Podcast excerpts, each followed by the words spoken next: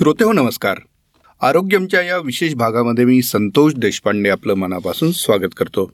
मित्रांनो आरोग्यमचा प्रत्येक भाग हा वेगळा असतो आणि त्यातून काही ना काही नवीन माहिती आपल्याला मिळते जे आपल्या रोजच्या जगण्यात महत्त्वाची ठरते. तसाच विषय आज मी आपल्यासमोर घेऊन आलेलो आहे. तो म्हणजे पेन मॅनेजमेंट म्हणजे वेदना व्यवस्थापन. आणि त्यासाठी मी आज पाचारण केलेलं आहे पुण्यातील प्रसिद्ध spine and pain physician doctor Medha Phadke यांना. डॉक्टर तुमचं आरोग्यामध्ये खूप खूप स्वागत. धन्यवाद. पेन मॅनेजमेंट हा शब्द तसा खूप प्रचलित नाही आहे पहिली गोष्ट. दुसरी गोष्ट अशी की तुम्ही जेव्हा उल्लेख केला होता की स्पाईन अँड पेन हे दोन्ही एकमेकाशी संबंधित शब्द आहेत म्हणून मी आता स्पाईन अँड पेन फिजिशियन असा शब्द तुमच्यासाठी वापरला. तर ह्या दोघांमधलं नातंही आम्हाला माहीत नाही म्हणूनच मला असं वाटतं की तुम्ही या विषयाला सुरुवात करावी की हे काय नातं आहे पेन फिजिशियन नेमकं काय काम करतात? आणि हे सांगत असताना थोडं तुम्ही या शास्त्राकडे कसं पाहता तिथपर्यंतचा प्रवास थोडंसं सांगा. स्पाईन आणि पेन या गोष्टीचं नातं काय आहे? हे मी जरा आधी समजावून सांगते ह्याच्याकडे आपण आधी वळूयात. तर आपल्याला जेव्हा कुठली संवेदना जाणवते ना म्हणजे ती पेनची जरी असेल तर ती आपल्या मेंदूपर्यंत कशी पोचते? आता समजा मी हातात असं पेन धरलं तर मला पेन जाणवतंय. हे कसं काय होतं? तर नसांमधून ते मणक्यापर्यंत जातं आणि मणक्यामधून पुढच्या नसा आपल्या मेंदूपर्यंत हा निरोप पोचवतात. आता जर मला हाताला काही पेन होत असेल म्हणजे वेदना होत असतील तर हा दोष फक्त हातामध्ये आहे का? म्हणजे हाताला काही आपल्याला जर स्टिम्युलस जाणवला काही चटका बसला काही टोचलं तरच फक्त आपल्या हाताला वेदना जाणवतील का? सामान्यपणे तर असं वाटतं. पण खरं तर मानेच्या मणक्याला जरी काही इजा झाली ना तरी हाताला पेन होऊ शकतं. बरं. हे बऱ्याच जणांना कदाचित माहिती नसेल. इनफॅक्ट हाताच्या बोटाच्या टोकापासून मध्ये कुठेही त्या नसेला जरी धक्का बसला मणक्याच्या भागामध्ये किंवा मेंदूमध्ये जरी काही पेशींना धक्का बसला तरी देखील आपल्याला वेदना जाणवू शकतात. आणि त्याच्यामुळे पेन मॅनेजमेंट हा विषय हा एवढा सरळसोट नाही आपल्याला आधी समजून घ्यायला लागतं की नेमका दोष कुठे निर्माण झाला आहे तर आपण त्या दोषावरती काम करू शकतो. आणि म्हणून हा विषय हा एक स्वतंत्र अभ्यासाचा वैद्यकीय विषय आहे. आता तुम्ही या विषयाकडे कसं आलात वळलात? आणि अशी काय परिस्थिती होती की या विषयात तुम्हाला काम करावं असं वाटलं मुळात माझं पहिले एम बी बी एस झालं आहे त्याच्यानंतर एम डी ॲनेस्थेशामध्ये मी केलं. आणि नंतर दहा एक वर्ष मी ॲनेस्थेशा म्हणजे भूलतज्ञ या विषयामध्ये काम करत होते. त्यावेळेला मला खूपदा जाणवायचं की मी जे काम करते आहे तर ऑपरेशन पुरती मी भूल देते. म्हणजे ऑपरेशनच्या वेदना पेशंटना जाणवू नये यासाठी मी काम करते. पण या व्यतिरिक्त पण असे बरेच पेशंट येतात की ज्यांना इतर काही वेदना असतात. आणि आपल्याला अगदी रोजच्या जीवनात असे पेशंट भेटतात अशी लोक भेटतात की ज्यांना अशा वेदना होतात आणि तीन महिन्याच्या पलीकडे जेव्हा त्या वेदना जातात तेव्हा ते अगदी त्रस्त झालेले असतात ह्या गोष्टीमुळे. आणि त्याच्यामध्ये पेन म्हणजे वेदना या विषयांचा अभ्यास मी जरी ॲनेस्थेशासाठी केला असला तरी मी वापर करत नव्हते. साधारणपणे कोविडच्या काळामध्ये मी ॲनेस्थेशा सोडून थोडीशी दुसरीकडे वळले. मी दिनानाथमध्ये त्यावेळेला इमर्जन्सीमध्ये काम केलं म्हणजे ई आरमध्ये काम केलं. त्यावेळेला मी पेशंट बघायचे त्यावेळेला ॲनेस्थेशा सोडूनही बरेच इतर पेशंट मी बघितले. म्हणजे ॲनेस्थेशा हा विषय सोडून बरेच इतर विषय मी हँडल केले. पण वेदना ही तक्रार असतेच असते. तर आपण पेशंटशी कशा पद्धतीने त्या वेदनांचं निवारण करू शकतो? तर पहिल्यांदा मी बोलायचे. मग मी औषधं द्यायचे. नातेवाईकांशी बोलायचे. ह्या सगळ्या बोलण्यातनं माझ्या लक्षात आलं की अरे मी बरंच काय अजून करू शकते? अनेस्तेशा सोडून. आणि हा विषय परदेशामध्ये जरी डेव्हलप झालेला असता तरी इंडियामध्ये अजून डेव्हलप होतो आहे. त्याच्यामध्ये अजून खूप लोकांनी येणं गरजेचं आहे. आणि याच्यामध्ये माझी कुवत बघता मला असं लक्षात आलं की मी याच्यामध्ये अजून खूप काम करू शकते याच्यातनं मला खूप समाधान मिळू शकतं. आणि म्हणून हळूहळू मी त्यानंतर ह्या विषयाकडे वळले. आणि आता पूर्ण वेळ मी पेन मॅनेजमेंटचंच काम करते. तर अनेस्थेशा मी करतच नाही. आता तुम्ही जोशी हॉस्पिटल रत्न आणि ज्युपिटर हो. अशा तिघांशी कनेक्टेड आहात. आता स्पाईन अँड पेन फिजिशियन म्हणून एक्झॅक्टली तुम्ही कसं ट्रीट करता? काय रोल असतो? पेशंटला आम्ही ओपीडीमध्ये भेटतो. ओपीडी हा आमचं भेटायचं ठिकाण असतं पेशंटसाठी जेव्हा कुठल्या पेशंटला काही वेदना जास्ती काळासाठी होत असतात तेव्हा इतर डॉक्टर्स आमच्याकडे पाठवतात किंवा पेशंट स्वतःहून येऊ शकतो. आणि कधी कधी तर गमतीने मी असं म्हणते की म्हणजे आमच्याकडे पाठवून द्यायचं. म्हणजे बेसिकली आता ह्या पेशंटचं काहीही होऊ शकत नाही. याला कुठल्याही ऑपरेशननी बरं वाटत नाही आहे ह्याला सतत वेदना होत आहेत. याला मानसोपचार तज्ज्ञांकडेही पाठवून झालं. तर मानसोपचार तज्ज्ञही म्हणले की याच्यात काही दोष नाही आहे तरीही याला वेदना होत आहेत. तर त्याला काय करायचं? त्याच्यामुळे नाईलाज असतो का होईना? डॉक्टर आमच्याकडे पाठवतात. किंवा पेशंट बाहेरचे पोस्टर वगैरे बघून आमच्याकडे फायनली येतो. तो आल्यानंतर आम्ही पेशंटची पूर्ण हिस्ट्री घेतो. आणि वेदनांचं स्वरूप काय आहे? कधीपासून आहेत? वेदना शरीरात कुठल्या भागात आहेत? आणि सगळी कधी वाढतात कधी कमी होतात? त्याचे इतर परिणाम काय झाले सगळी डिटेल्ड हिस्ट्री घेतो. पहिल्यांदा तर पेशंटशी बोलायला जवळजवळ मला सगळं समजून घ्यायला अर्धा तास लागतो. तेव्हा कुठे मला काही एक पन्नास सत्तर टक्के त्या पेशंटच्या पेनशी रिलेटेड त्याच्या आयुष्यातल्या सगळ्या घटना कळतात. आणि मग मी माझं तपासणी सुरू करते. त्याच्यामध्ये मी पेनफुल भागाबरोबर स्पाईनची पण तपासणी करते. की ह्या वेदना स्पाईनमधनं तर आलेल्या नाही आहेत ना का लोकल भागातनं आल्या आहेत मग त्या आधारे काही टेस्ट करते. कधी कधी तर असं होतं की पेशंटकडे असा गठ्ठा असतो तपासण्यांचा. गेल्या इतक्या वर्षांमध्ये मी इतक्या डॉक्टर्सना भेटलो. ह्या सगळ्या तपासण्या बघा. पहिल्यांदाच पेशंट आलेल्या ते दाखवायला लागतं. तुम्ही म्हणते की आधी ते बाजूला ठेवा मी ते बघीन. आधी तुम्ही सांगा. मला तुमच्याकडून ऐकायचं आहे हे पेशंटला जरा वेगळंच वाटतं कधी कधी मग पेशंटला तपासते आणि मग तिसरी स्टेप म्हणजे मी त्या तपासण्या बघते आणि मग त्याच्यामध्ये अजून काही तपासण्या करून घ्या का ओळखू आलं की इथून पेनची सुरुवात होतीये. जसं मी मगाशी म्हणलं की हाताला लागलं असेल तर हातातलीच इजा असेल असं नाही ती नस कुठेही दबली जाऊ शकते. बरोबर. तर ती नस कुठे दबली गेली हे शोधून काढण्यासाठी कधी कधी मला ॲडव्हान्स ट्रीटमेंट कराव्या लागतात. काही निदानात्मक ट्रीटमेंट असतात. दुखरी नस शोधता तुम्ही हा दुखरी नस शोधतात आणि दुखऱ्या नसेवरती आम्ही हात न ठेवता औषध दिलं की मग त्या पेशंटला बरं वाटतं. त्याच जोडीने त्या पेशंटचं सायकोलॉजिकल जे बरं करणं असतं ते आपण बोलून करतो. कधी कधी पेशंटच्या नातेवाईकांशी बोलावं लागतं आपल्याला कारण खूपदा हे असे वेदनांनी त्रस्त असतात किंवा इतर जे त्यांच्यावर दुष्परिणाम झालेले असतात त्यांनी त्रस्त असतात कामाला जाऊ शकत नाहीत आर्थिक दुष्परिणाम कुटुंबावर दुष्परिणाम. कधी कधी तर म्हणजे खूपदा असं होतं की नातेवाईक आणतात पेशंटला आणि ते म्हणतात की बघा ना ही नुसतंच दुखतं दुखतं म्हणते. हिला जरा तुम्ही दुरुस्त करा. म्हणजे बिघडलेल्या मशीनसारखं ते आणून बसवतात. म्हणजे त्यांना हा प्रॉब्लेम असतो घरच्यांना की ही दुखतं असं म्हणते. तिला दुखतं हा प्रॉब्लेम राहिलेलाच नसतो त्यांच्या डोक्यामध्ये. खरा प्रॉब्लेम तो आहे. बरोबर. तेव्हा जेव्हा आम्ही पेशंटचं ऐकतो ना की अच्छा तुम्हाला काय त्रास होतो तेव्हा पेशंटचं अर्ध दुःख तिथे हलकं होतं. अर्ध्या वेदना तिथे कमी होतात. सो इवन एका भेटीनंतर पेशंट बाहेर जाताना मला सांगतात की बरं वाटलं तुमच्याशी बोलून. कधी कधी पेशंट तिथेच रडतात कारण त्यांना हलकं वाटतं.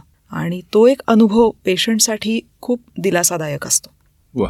आता तुम्ही उल्लेख केलात की वेदना हा जो विषय आहे हा शारीरिक तर आहेच आहे विषय तो मानसिक देखील असतो नाही का? आणि त्याच्याविषयी अनेकांचे ग्रह देखील वेगळे असू शकतात. असं काही आहे का की रुग्ण कुठल्या तरी वेगळ्या आजाराने त्रस्त झालेला आहे त्यातनं त्याला काहीतरी त्रास होतोय म्हणून तुमच्याकडे येतो का फक्त वेदनेसाठीच येतो? नाही. म्हणजे ऑलरेडी त्याला काहीतरी व्याधी आहे आणि त्याच्यातनं काहीतरी परिणाम होऊन त्रास होतो आहे हो. वेदना आहेत. म्हणून रेफर केलं जातं का? नुसती वेदनेची तक्रार असली तरच त्यांनी पेन फिजिशियनकडे यायला हवं. दोन्ही गोष्टी आहेत. आता उदाहरण देऊ शकते की ज्या इतर गोष्टी आहेत ज्याच्यातनं तो त्रस्त आहे त्याचं उदाहरण असं की कॅन्सरच्या वेदना आहेत. ह्याच्यामध्ये तर खूप वेदना होतात पेशंटला. तसंच मणक्याचे प्रॉब्लेम्स आहेत किंवा जास्ती वजन स्थूलपणा डायबिटीस ह्या सगळ्या ज्या गोष्टी आहेत ना तर तो पेशंट ऑलरेडी त्या गोष्टींसाठी ट्रीटमेंट घेतच असतो. आणि त्याच्यामध्ये वेदना असह्य वेदना ह्यांची भर पडते. तर त्या मूळ आजाराची ट्रीटमेंट न थांबवता आपल्याला वेदनांची ट्रीटमेंट करावी लागते. डायबिटीसच्या केसमध्ये. असं म्हणतात की त्याला. वेदना जाणवत नाहीत. ते ओळखता कसं तुम्ही? डायबिटीसमध्ये जी पेरिफरल न्यूरोपॅथी होते म्हणजे नसांवरती परिणाम होतो दीर्घकालीन डायबिटीसमध्ये तो दोन प्रकारे होतो. कधी कधी पेनलेस डायबेटिक न्यूरोपॅथी होते म्हणजे त्या संवेदनात जातात त्या नसेच्या आणि कधी कधी पेनफुल डायबेटिक न्यूरोपॅथी होते. ही जी पेनफुल डायबेटिक न्यूरोपॅथी आहे ना ती सहजासहजी बरी होत नाही. साध्या पेनकिलर्सना ती दात देत नाही. तेव्हा पेशंट आमच्या पेन क्लिनिकमध्ये येतात आणि त्यांना आपण ॲडव्हान्स ट्रीटमेंट्स देऊ शकतो. त्याच्यावर काही औषधं आहेत जी आपण देऊ शकतो आणि काही ॲडव्हान्स ट्रीटमेंट्स आहेत ज्या आपण देऊ शकतो. आणि बेसिकली डायबिटीसची ट्रीटमेंट चालूच ठेवायची आहे. म्हणजे हे हे किंवा ते असं नाही आहे याच्यामध्ये डायबिटीस कंट्रोल हा अत्यंत महत्त्वाचा आहे. त्याच्या जोडीने हे उद्भवलं आहे पेन त्याची ट्रीटमेंट आपण करू शकतो. हां आता जर पेनलेस डायबेटिक न्यूरोपॅथी असेल तर आपल्याला वेगळी काळजी घ्यावी लागते. तिथे पेन नसतं. हा प्रॉब्लेम असतो. त्याच्यामुळे ती काळजी की त्या पायाची किंवा हाताची काळजी कशी घ्यायची की तिथे संवेदनाच नाही आहेत इजा होऊ शकते. हे वेगळ्या स्वरूपाचं असतं. अच्छा. जेव्हा पेशंट आपल्याकडे येतो. आणि तो सांगतो की मला असा असा त्रास होतोय. हो. ठीक आहे? तुम्ही त्याच्या हिस्ट्री घेतली आहे सगळ्या गोष्टी केल्या. हो. अशा कुठल्या टेस्ट असतात की. ज्या तुम्ही त्याला रेकमेंड करता ज्याचा तुम्हाला निदान होण्यासाठी फायदा होतो. तर साधारणपणे आपण पेशंट्सना ब्लड टेस्ट सांगतो. त्याच्यानंतर जो दुखरा भाग आहे समजा गुडघे हात पाय त्याचा एक्सरे सांगतो. आणि त्याच्या जोडीने लागलं तर जर मला असं वाटत असेल की हा दोष मणक्यातला देखील असू शकतो तर आपण मणक्याचा एम आर आय पण सांगू शकतो. मणक्याचा एक्सरे पण आपण सांगू शकतो. कारण काही गोष्टी एक्सरेत चांगल्या दिसतात काही गोष्टी एम आर आयमध्ये चांगल्या दिसतात. जसं की हाडं जी आहेत ती एक्सरेवर जास्ती चांगली दिसतात. पण नसा एक्सरेमध्ये दिसत नाहीत. सो जर का नस दबली गेली असेल किंवा गादी सरकली असेल ही गोष्ट एम आर आयवर चांगली दिसते. त्याच्यामुळे माझं जसं डायग्नोसिस असेल ज्या दिशेने चाललं असेल तर ते कन्फर्म करायला किंवा अशी काही द्विधा मनस्थिती असेल की नस असेल किंवा आणि काही असेल तेव्हा मी त्या त्या टेस्ट करून त्याची उकल करते. किंवा ब्लड टेस्टमध्ये आपल्याला हे कळू शकतं की या पेशंटला शुगर आहे का? किंवा याला काही अर्थरायटिस आहे का? उदाहरणार्थ समजा गुडघे दुखतायत पण फक्त गुडघ्यांची झीज हे कारण आहे? का संधिवात पण त्याच्या जोडीने आहे? का फक्त संधिवात आहे आणि आत्ता गुडघ्यात आपल्याला दिसतंय? असं जिथे आपल्याला डायग्नॉस्टिक थोडासा प्रश्न असतो ना तेव्हा आपण त्या टेस्ट करून घेतो. किंवा आपला जो डायग्नोसिस आहे त्याला सपोर्ट करण्यासाठी आपण काही टेस्ट करून घेतो. आणि मग त्या टेस्टच्या आधारे आपण आपलं डायग्नोसिस अजून रिफाईन करतो. ह्या टेस्टच्या बाबतीत इंटरेस्टिंग गोष्ट सांगेन. कधी कधी काय होतं एम आर आय करतो आपण आणि डायग्नोसिस एक करतो. ते कोरिलेट करणं म्हणजे दोन्ही एकमेकांशी सुसंगत असणं सांगड घालणं. सांगड घालणं हे का महत्वाचं आहे हे मी सांगते. आता ज्या लोकांना पेन होत नाही ना त्यांचा जरी आपण एम आर आय केला त्यातल्या साधारण तीस चाळीस टक्के लोकांमध्ये गादी सरकलेली दिसेल पण त्यांना पेन होत नाही. त्याच्यामुळे फक्त एम आर आय बघून त्याच्यावर आपण ट्रीटमेंट आपली आधारित करू शकत नाही. पेशंटला जर पेन होत असेल आणि सेम गादी सेम नसेवर दबली जात असेल तरच आपण तशी ट्रीटमेंट करतो. त्याच्यामुळे नेहमी आमच्या शास्त्रात असं म्हणतात आपण एम आर आयला ट्रीट नाही करायचंय आपण पेशंटला ट्रीट करायचंय. बरोबर आत्ता तुम्ही उल्लेख केला की जनरली पेन मॅनेजमेंटमध्ये काय ट्रीटमेंट दिली जाते. पण त्याच्या काही अशा ॲडव्हान्स ट्रीटमेंट्स असतात का? आणि त्या कुणासाठी असतात?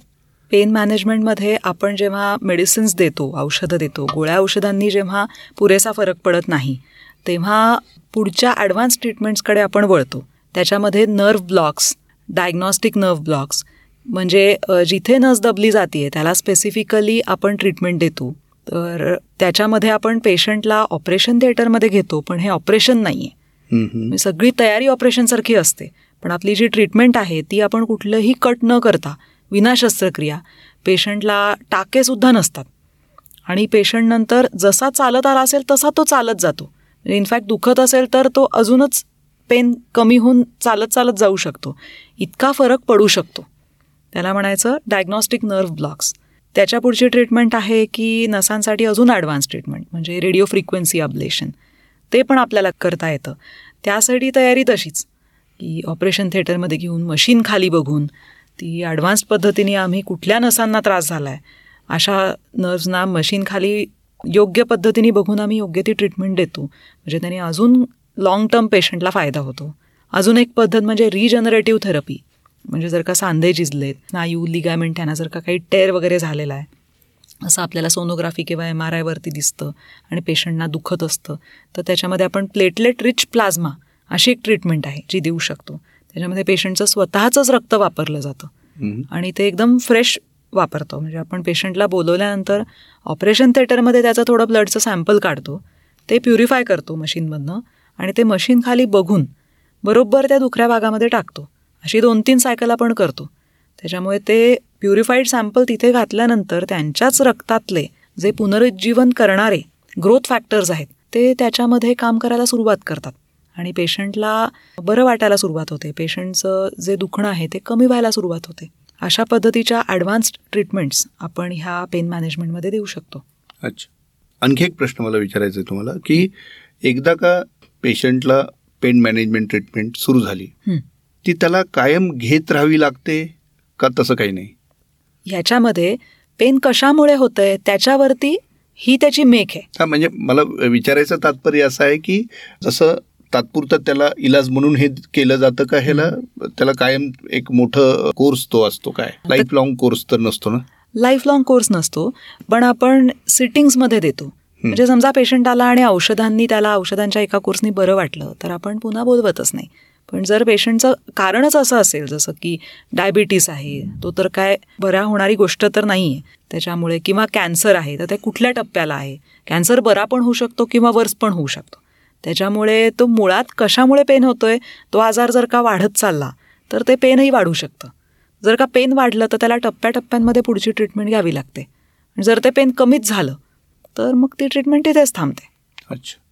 मगाशी एका प्रश्नाच्या उत्तरादाखल तुम्ही कॅन्सरचा उल्लेख केला होता की कॅन्सरमुळे देखील ज्या वेदना होतात तर त्याच्यावरती पण आपण सल्ला देतो किंवा ट्रीटमेंट देतो. हो. खरोखर अशा दुर्धर ज्या व्याधी समजल्या जातात आणि ज्याच्यात प्रचंड त्रास होत असतो रुग्णाला त्याची कॅन्सरवरची ट्रीटमेंट चालू असताना देखील पॅरलली त्याला पेन मॅनेजमेंट आहे वर्क करतं का? किंवा त्याच्यातली ट्रीटमेंट घेता येऊ शकते का? हो नक्कीच. जरी आपण कॅन्सरचा डेटा बघितला तरी देखील कॅन्सरच्या बहुतांश पेशंट्सना निदान झाल्यापासनं बरं होईपर्यंत किंवा मरेपर्यंत म्हणता येईल. कधी ना कधी वेदनांचा अनुभव येतो. आणि कॅन्सरच्या ज्या वेदना आहेत त्या खूप दुर्धर असतात. त्या साध्या पेन किलर्सना दात देत नाहीत. आणि कॅन्सरचं जे पेन आहे त्याला आम्ही टोटल पेन म्हणतो. टोटल पेन म्हणजे काय? की शारीरिक पेन म्हणजे हे तर होतच असतं शारीरिक पेन दुसरं म्हणजे मानसिक त्रास. मलाच का असं झालं? आणि ह्या सगळ्या विचारांनी खूप शारीरिक पेन पण वाढतं. त्याच्यात भर पडते. त्याच्या जोडीनी आजूबाजूची लोकं. कुटुंबीय समाजामधली लोकं की हे असं का झालं? ह्याच्यावरती लोकांचं जे काही जजमेंट असतं ते ह्यांच्या कानावर पडतं. त्याच्यानंतर खर्च होतो म्हणजे फायनान्शियल पेन हे सगळं पेन मिळून तो माणूस एकदम दबून जातो. खचलेला असतो. खचलेला असतो. आणि त्याच्यामुळे त्याला त्या वेदना जास्तीच जाणवतात. त्याच्यामुळे पेन मॅनेजमेंटची कॅन्सरमध्ये खूपच जास्ती गरज आहे. आणि जसा कॅन्सरचं निदान होतं त्याच्यानंतर असं म्हणतात खरं तर की एक पेन फिजिशियनचं ही एक रेफरन्स होऊन जाऊ दे. पेन फिजिशियन आणि पॅलिएटिव्ह केअर याचं कारण असं की जर का एकदा का पेन व्हायला लागले तर त्याच्यानंतर आम्हाला कुठलं कन्सल्टेशन देणं म्हणजे आम्हाला विश्वास संपादन करणं त्या पेशंटचा हे खूप अवघड जातं. कारण पेशंट ऑलरेडी त्या कंडिशनमध्ये गेलेला असतो की त्याची ऐकायची मनस्थिती नसते. सो तो आपला जर रॅपो आधीच बनलेला असेल तर ते नंतर थोडं सोपं जातं. तर कॅन्सर झाला तर पेशंट साधारणपणे क्युरेटिव्ह ट्रीटमेंट घेऊ शकतो. जसं की किमोथेरपी रेडिओथेरपी आणि सर्जरी ह्या अशा काही क्युरेटिव्ह म्हणजे त्यातनं पूर्ण बरं व्हायची शक्यता आहे अशा ट्रीटमेंट्स किंवा जर काही कारणाने म्हणजे कॅन्सर खूप हाताबाहेर गेला असेल म्हणून असेल किंवा त्या पेशंटचं खूप वय झालं आहे किंवा इतर काही आजार आहेत तर त्याला नुसतं नॉन क्युरेटिव्ह म्हणजे पॅलिएटिव्ह तो आजार फक्त आपण कमी करू शकतो किंवा त्या आजाराचा त्रास कमी करू शकतो. फक्त अशा पद्धतीच्या ट्रीटमेंट्स द्यायचं ठरलं असेल तरी देखील रेडिओथेरपी किमोथेरपी अशा पद्धतीने देता येते सर्जरी की ज्याच्यामध्ये आजार बरा करण्याचा उद्देश नाही आहे फक्त आटोक्यात ठेवण्याचा उद्देश आहे. कुठलीही कंडिशन जरी असेल क्युरेटिव्ह असो पॅलिएटिव्ह असो पेशंटला ह्या ट्रीटमेंट्स नंतर पण पेन उद्भवू शकतं. तर आपण बघतो साधी सलाईनसाठी आपण जरी सुई लावली तरी आपला हात दुखतो. तर किमोथेरपीचे ड्रग्स दिल्यानंतर हात खूपच दुखतो सूज येऊ शकते. ऑपरेशन झाल्यानंतर त्या भागामध्ये खूप सूज येऊ शकते. सो ट्रीटमेंट झाली तरी पेशंटला पेन व्हायचे चान्सेस खूप असतात. त्याच्यामुळे पेन मॅनेजमेंट हे कॅन्सरच्या प्रत्येक टप्प्यावरती फायद्याचं आहे. आणि पेशंटच्या हिताचं आहे. त्याचं पेन कमी होऊ शकतो त्यातनं. नक्कीच त्या पेशंटचं पेन कमी होऊ शकतं. ह्याच्यामध्ये खूप प्रभावी औषधं आहेत आणि याच्यामध्ये जी ट्रीटमेंट चालली आहे त्याच्याबरोबर आम्ही जेव्हा पेन मॅनेजमेंट देतो तर ज्या औषधांनी त्या पेशंटला त्रास होऊ नये म्हणजे साईड इफेक्ट्स होऊ नये किमोथेरपीनी काही साईड इफेक्ट्स होतात औषधांनी साईड इफेक्ट्स होऊ नये अशा पद्धतीने आम्ही ट्रीटमेंट देऊ शकतो. जेणेकरून पेशंटचं पेन कमी होईल. पेशंट जर क्युरेटिव्हसाठी जात असेल किंवा पॅलेटिव्हसाठी जात असेल तर त्याला ती ट्रीटमेंट घ्यावीशी वाटेल. अशी उदाहरणं झालेली आहेत की म्हणजे माझ्याकडे असे पेशंट आलेले आहेत. एक पेशंट होती त्या पेशंटला सांगितलं तुम्ही किमोथेरपी घ्या रेडिएशन घ्या. आणि एका सायकलनंतर त्या पेशंटला खूप त्रास झाला. पण ती पेशंट घरातनं बाहेर पडायलाच तयार नाही. त्या पेशंटची सून माझ्याकडे आली आणि ती सून म्हणली की कसं होणार? बरं तर व्हायचंय. आणि ह्या तयारच नाही आहेत त्यांना इतकं दुखतंय आणि त्या सगळं बघून घाबरून गेल्यात तर आता काय करू? मी म्हटलं एकदा मला त्यांच्याशी बोलू द्या. मग आपण बघू. मी बोलले त्यांना औषधं सुरू केली. माझ्या औषधांनंतर तिसऱ्या दिवशी त्या पेशंटचं पेन सत्तर टक्के कमी झालं. ती बाई माणसात आली. आणि मग त्याच्यानंतर जाऊन त्या पेशंटनी केमोथेरपी सगळी कंप्लीट केली आणि त्याच्यानंतर आता दोन वर्ष झाली. पेशंट ठीक आहे. वा नाही खूप चांगलं उदाहरण तुम्ही दिलं. आणि तोच स्पेसिफिक प्रश्न होता की एवढ्या सगळ्या वेदना सहन का करत बसायच्या? जर त्याच्यावरती काही उपचार असतील तर हो. नाही का? आणखी एक मला आपल्याला प्रश्न विचारायचा आहे. तो म्हणजे पेन म्हणजे वेदना हे फक्त शारीरिक असते असं नाही. ती मानसिक देखील असते. हो. ॲज अ पेन थेरपिस्ट किंवा पेन मॅनेजमेंट एक्सपर्ट म्हणून पेन फिजिशियन म्हणून. तुम्ही या सगळ्याकडे कसं पाहता? फिजिकली ट्रीट करता आणि मेंटली पण ट्रीट करावं लागतं का तुम्हाला? ह्या दोन्हीचं बॅलन्स करावं लागतं का? कसं करता? तुम्ही या सगळ्या ओव्हरऑल चित्राकडे कसं पाहता? ज्या पेशंटला फिजिकल पेन असतं ना तर त्याला मेंटल पेन हे असतंच. आता समजा तुमच्याकडे काहीतरी तुम्हाला एक पार्ट शरीराचा दुखतोय. आज दुखतोय तुम्ही दुर्लक्ष केलं. तीन दिवस दुखतोय दुर्लक्ष केलं. कल्पना करा तीन महिन्यांपासून एक पार्ट दुखतोय. तर तुम्ही सायकोलॉजिकली तुमच्यावर परिणाम होणारच आहे. त्यासाठी तुम्ही एक सायकियाट्रिस्ट पेशंट असायची गरज नाहीये. कोणालाही तुम्हाला मला सुद्धा होईल. आणि ज्याला सायकोलॉजिकल थोडंसं पेन आहे त्याला सगळं शारीरिक पेन जास्तीच जाणवणार. हे पण आहे. तर पूर्वी असा विचार असायचा की ब्लॅक ऑर व्हाईट म्हणजे जग असं काळं किंवा पांढरं या दोनच कंपार्टमेंट्समध्ये विभागलं गेलेलं आहे. की हा पेशंटला फिजिकल पेन आहे का हा सायको पेशंट आहे? असं. अशा पद्धतीने त्याच्याकडे बघितलं जायचं. पण पेन मॅनेजमेंट ह्या ब्रांचमधून आम्ही ती गॅप दुरुस्त करायचा प्रयत्न करतोय. ही ती गॅप कुठेतरी आम्ही संपवतोय. कारण की सायकेट्रिक पेशंट जरी असेल सायकोलॉजिकली अफेक्टेड पेशंट जरी असेल तरी त्याला शारीरिक पेन होऊ शकतं. आणि ज्याला शारीरिक पेन होतंय त्याला सायकोलॉजिकल परिणाम नक्कीच होणार आहे. त्याच्यामुळे आम्ही कधीच पहिली गोष्ट कुणाला असं लेबल करत नाही की हा सायको पेशंट आहे. आपण सगळेच आहोत तसं बघायला गेलं तर. बरोबर. आणि आम्ही त्यानुसार त्याच्याकडे बघतो पेशंटकडे. त्यानुसार आम्ही ऐकतो. आम्ही त्यांची आपापसातली जी इंटरॅक्शन आहे पेशंट आणि नातेवाईकांची आपापसात कशी इंटरॅक्शन आहे ती आम्ही लक्षपूर्वक ऐकतो. त्याच्यातनं न बोलल्या गेलेल्या गोष्टीही आम्हाला कळून येतात आणि आम्ही त्यांना हळूहळू अड्रेस करायचा प्रयत्न करतो. पहिल्याच भेटीत नाही पण एक दोन तीन भेटींमध्ये आम्ही त्या सगळ्या गोष्टींवर काम करायचा प्रयत्न करतो. औषधांनी ॲडव्हान्स ट्रीटमेंट्सनी आम्ही शारीरिक पेनवर काम करतो. त्याचा मानसिकतेवर पॉझिटिव्ह परिणाम होणारच आहे. त्याच वेळेला आम्ही ऐकून घेतो त्यांचं जे कारण आहे. त्याच्यामध्ये सायकोलॉजिकल रिलीफ मिळतो. आम्ही काही त्यांना इनपुट्स देतो की तुम्ही असं करा. नातेवाईक जर आम्हाला असं वाटलं की त्यांचा सपोर्ट तेवढा नाही आहे तर आम्ही त्यांच्याशी स्वतंत्रपणे बोलतो. ज्याच्याने ते सपोर्ट करू शकतील. आणि पेशंटलाही दिलासा देतो. त्याच्यातनं आम्ही सायकोलॉजिकल ॲस्पेक्टवरती काम करतो. त्याच्यामुळे अशा सगळ्या गोष्टींवर आम्ही एकाच वेळेला काम करतो. अच्छा. ज्येष्ठ नागरिकांच्या बाबतीत पेन हा एक नेहमीचा प्रश्न आहे किंवा ती त्यांची नेहमीची तक्रार असते. कुणा ना कुणा ज्येष्ठ नागरिकाला काही ना काही वेदनेचा प्रश्न हा असतोच असं निदर्शनास येतं. त्यांना या पेन ट्रीटमेंटचा किंवा पेन थेरपीचा किती फायदा होऊ शकतो? फायदा होतो का? जसं वयोमान वाढत चाललंय तसं तसं वेदनांचं प्रमाणही वाढतच चाललंय. कारण की सगळे सांधे सगळे स्नायू सगळे वृद्ध होत असतात. आपल्या शरीरातली प्रत्येक आणि प्रत्येक पेशी वृद्ध होत असते. त्याच्यामुळे सांधेदुखी पाठदुखी मानदुखी गुडघेदुखी याचं प्रमाण खूप जास्ती असतं वृद्ध काळामध्ये. त्याच जोडीने बी पी शुगर एस्पेशली किंवा किडनी फेलियर ह्या सगळ्याचं प्रमाणही वाढतं. त्याच्यामुळे त्याच्या जोडीने येणारे जे वेदनेचे प्रश्न असतात तेही वाढतात. कॅन्सर असेल त्याच्यामुळे हे सगळे वृद्धापकाळामध्ये वेदनांचं प्रमाण खूप वाढतं. हे जरी असलं तरी सगळ्या ट्रीटमेंट ज्या अशा आपण यंग पेशंटना देऊ शकतो त्या सगळ्या आपण म्हाताऱ्या पेशंटना देऊ शकत नाही जसं की सगळ्यांना सरसकट आपण ऑपरेशन करू शकत नाही. ती रिस्ट्रिक्शन्स असतात त्याच्यामुळे जर का विना शस्त्रक्रिया कोणाला काही पेन मॅनेजमेंट होऊ शकत असेल तर ती खूप चांगली गोष्ट असते वृद्ध पेशंट्सना विना शस्त्रक्रिया जर का आपण काही ॲडव्हान्स ट्रीटमेंट्सनी वेदना कमी करू शकलो तर ते त्यांच्यासाठी त्या काळातलं वरदान आहे. सेम टाइम वृद्ध लोकांची जी गोल्स आहेत. आता त्यांना जी करायची इच्छा आहे कमी वयातल्या पेशंटना जे करायचं असतं दिनचर्येमध्ये आणि वृद्ध पेशंटना जे करायचं असतं ह्याच्यात खूप फरक आहे. आता तरुण पेशंटना वाटू शकतं की मी गड चढणार आहे. मी हिमालय बेस कॅम्प करणार आहे. पण म्हाताऱ्या पेशंटना काय असतं जे समजा बेड रिडन आहेत त्यांना असं वाटतं की मी कोणावर अवलंबून असू नये. माझं मी बाथरूमपर्यंत जावं आणि पडू नये एवढीच त्यांची गोल्स असतात. माफक अपेक्षा आहेत माफक अपेक्षा आहेत. त्याच्यामुळे ह्या सगळ्यांना ऑपरेशन ही ट्रीटमेंट असू शकत नाही.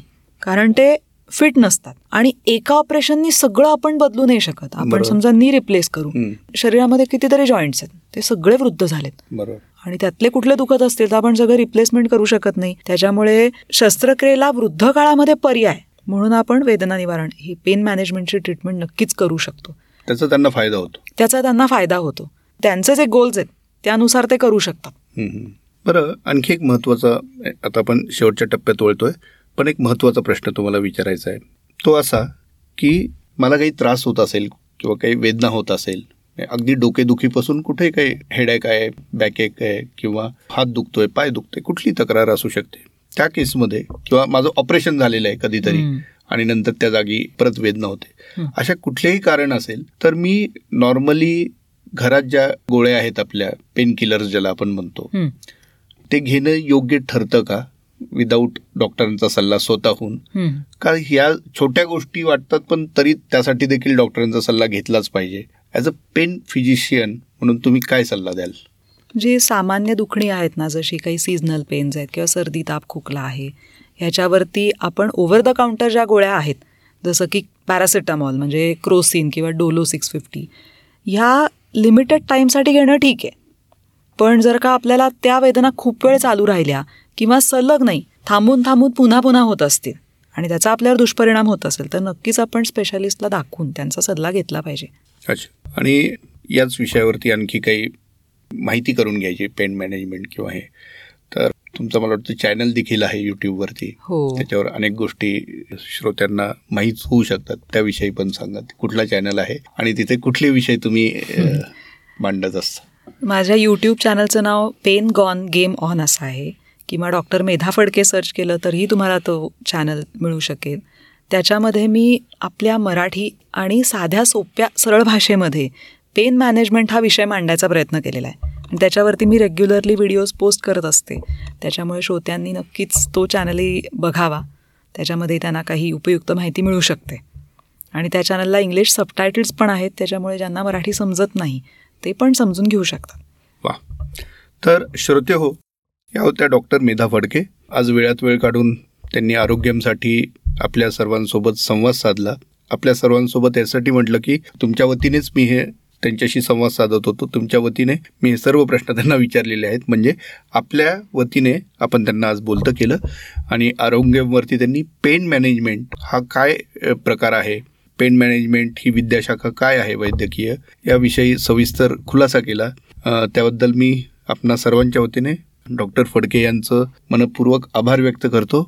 आणि पुन्हा एकदा नवीन विषय घेऊन किंवा यातल्याच वेगळ्या विषयाची उलगड आपण आरोग्यावरती करू त्यासाठी त्यांना पुन्हा आपण बोलूया.